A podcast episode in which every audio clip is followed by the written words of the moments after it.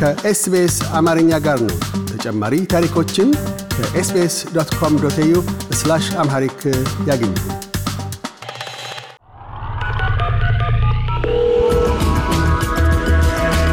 ሀገርኛ ሪፖርት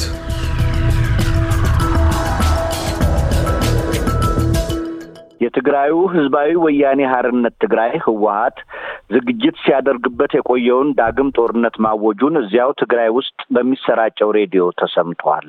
የህወሀት ተዋጊ ኃይል የበላይ አካል እንደሆኑ የሚነገርላቸው ሌተና ጀኔራል ታደሰ ወረደ ጦርነቱ አይቀሬ መሆኑን በዚሁ የትግራይ ሬዲዮ ከሰሞኑ አረጋግጠዋል። አያይዘውም ህወሀት ለጦርነቱ ከመቼውም ጊዜ የላቀ ዝግጅት ማድረጉን የጦር አዛዡ በዚሁ ወቅት አረጋግጠዋል። እዚህ አዲስ አበባ በነበሩ ጊዜ ወዲ ወረደ በመባል በስፋት የሚታወቁት ጀኔራሉ በትጥቅ ትግሉ ወቅትም የህወሀት ሰራዊት ከፍተኛ መኮንን እንደነበሩ ይነገርላቸዋል።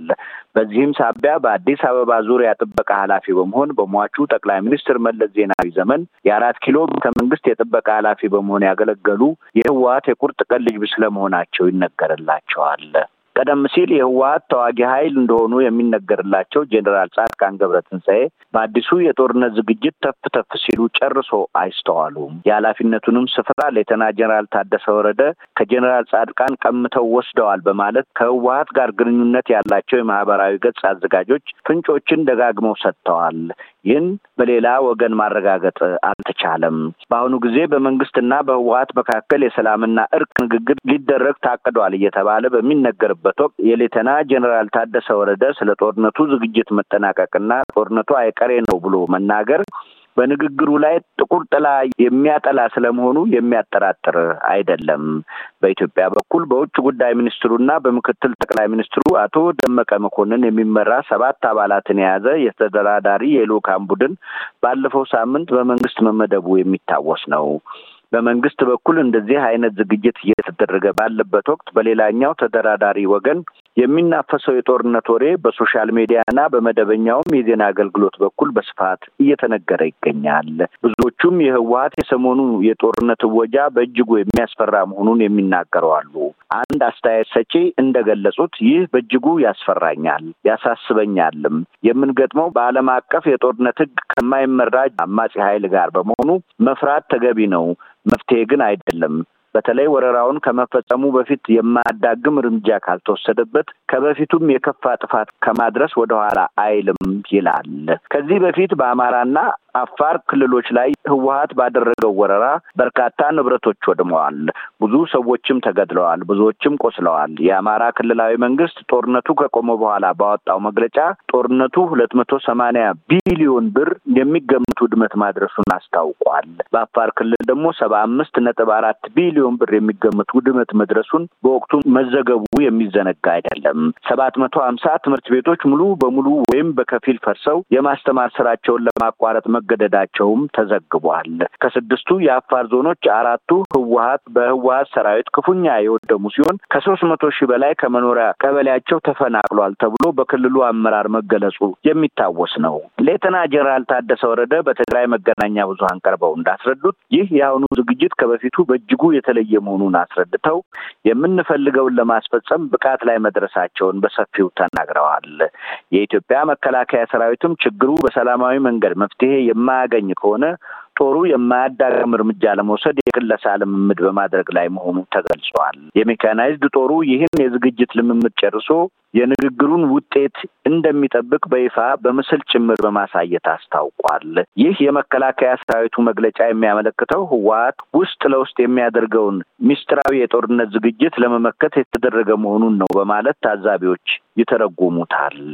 በኦሮሚያ ክልል በምዕራብ ወለጋ ዞን በግንቢ ወረዳ በሚገኙ አምስት ቀበሌዎች ውስጥ ባለፈው ሰኔ አስራ አንድ ቀን ሁለት ሺ አስራ አራት ዓመተ ምህረት በታጣቂዎች በተፈጸመ ማንነትን በለየ የጅምላ ግድያ ዙሪያ የተባበሩት መንግስታት ድርጅት የሰብአዊ መብት ኮሚሽን ምርመራ ሊያካሄድ መሆኑ ተገለጸ። በመንግስት በኩል በጥቃቱ ከሶስት መቶ በላይ ሰዎች መገደላቸው የተገለጸ ሲሆን ይህም ምርመራውን በገለልተኛ ወገን ለማለት ከፍተኛ ጠቀሜታ ይኖረዋል ተብሏል። እንደ Associated Press ን የመሳሰሉ ዓለም አቀፍ የፕሬስ ድርጅቶችን ጨምሮ ሌሎችም የሟቾችን ቁጥር ከአምስት መቶ በላይ ከፍ ያደርጉታል። የጠቅላይ ሚኒስትር አብይ አህመድ ፕሬስ ሴክሬታሪያት ቢለኒ ስዩም ባለፈው ሐሙስ ሰኔ ሀያ አራት ቀን ሁለት ሺ አስራ አራት ዓመተ ምህረት በሰጡት ጋዜጣዊ መግለጫ የሟቾች ቁጥር ሶስት መቶ ሰላሳ ስምንት መሆኑን ገልጸዋል። በአሜሪካ የአማራ ማህበር ደግሞ በጥቃቱ አምስት መቶ ሶስት ሰዎች ተገድለዋል ብለዋል።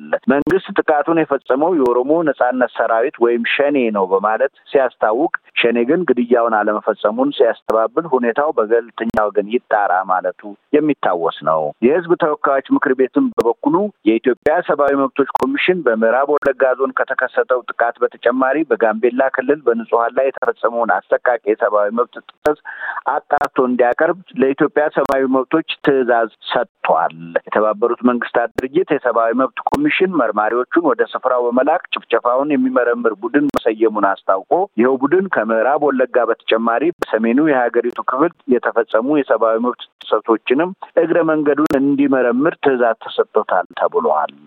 በጋዜጠኛ ተመስገን ደሳለኝ የዋስትና መብት ላይ ብይን ለመስጠት ለዛሬ ሰኔ ሀያ ሰባት ቀን ሁለት ሺ አስራ አራት ዓመተ ምህረት ቀጠሮ መያዙን ጉዳዩን ከያዘው የፌዴራል ከፍተኛ ፍርድ ቤት ልደታ ምድብ አንደኛ የጸረ ሽብርና ህገ መንግስታዊ ጉዳዮች ችሎት የተገኘው ዜና ያመለክታል። ጋዜጠኛ ተመስገን የተከሰሰው ወታደራዊ ምስጢሮችን ላልተፈቀደለት ሰው ወይም ህዝብ በመግለጽ የሚያደናግር መረጃ በማሰራጨት በመገፋፋትና ግዙፍ ያልሆነ ማሰናዳት ተግባር ወንጀሎች መሆኑን የተገኘው ዜና አመልክተዋል። የፌዴራል ጠቅላይ አቃቤ ህግ ሰኔ ሀያ አንድ ቀን ሁለት ሺ አስራ አራት ዓመተ ምህረት የመሰረተው ዝርዝር ክስ ያስረዳው ተከሳሽ ጋዜጠኛ ተመስገን በፍትህ መጽሔት አንደኛ ዓመት ቁጥር አስር ከመጋቢት አስራ አንድ ዓመተ ምህረት ጀምሮ በተለያዩ ህትመቶች ባቀረባቸው ወታደራዊ ምስጢሮች መሆኑ ታውቋል። እነዚህም ሪፎርም ወይስ ፈረቃ፣ ወታደራዊ አመፅ ያሰጋል፣ ክልል ወይስ አገር፣ የጀኔራሉ ምስጢሮች፣ መከላከያ ሰራዊትና የሹም ዘብ፣ ወታደራዊ ጉዳዮች፣ መከላከያ ተቋም ወይስ ኔትወርክ በሚሉ ርዕሶች መገለጻቸውን የክሱ መዝገብ ያስረዳል። ክፍለ ጦሮችን ከሌሎች ሀገራት ወታደራዊ ተቋም ጋር በማነጻጸር ወታደራዊ ሰነድ የተገኘ መሆኑን በመጥቀስ የወታደራዊ ቁመናና ይዘትን በመግለጽ መከላከያ ያለውን መሳሪያና ብዛት በመግለጽ ወታደራዊ አመራሮች የተለዋወጡትን በመግለጽ በፍትህ መጽሔት ላይ በተለያዩ ጊዜያት አትመዋል። በጋዜጠኛ ተመስገን ላይ የቀረቡት ሶስት ክሶች የተመሰረቱት በፍትህ መጽሔት ላይ የሀገር መከላከያንና ሰራዊቱን የሚመለከቱ ሲሆኑ የዋስትና መብት ይገባዋል ወይስ አይገባውም የሚለውን ብይን ለመስጠት ለአርብ ሰኔ ሀያ አራት ቀን ሁለት ሺ አስራ አራት ዓመተ ምህረት ቀጠሮ ቢሰጥም ዳኞች በዕለቱ ባለመሟላታቸው ለዛሬ ሰኔ ሀያ ሰባት ቀን ሁለት ሺ አስራ አራት ዓመተ ምህረት ተለዋጭ ቀጠሮ ተሰጥቶበታል። ከአዲስ አበባ እስከ ናዝሬት የፍጥነት መንገድ ላይ በሁለቱም የመንገድ አቅጣጫዎች ወደ ሰባት ነጥብ አምስት ኪሎ ሜትር የተዘረጋ የመንገድ አጥር መሰረቁን የፌዴራል ዋና ኦዲተር አስታወቀ።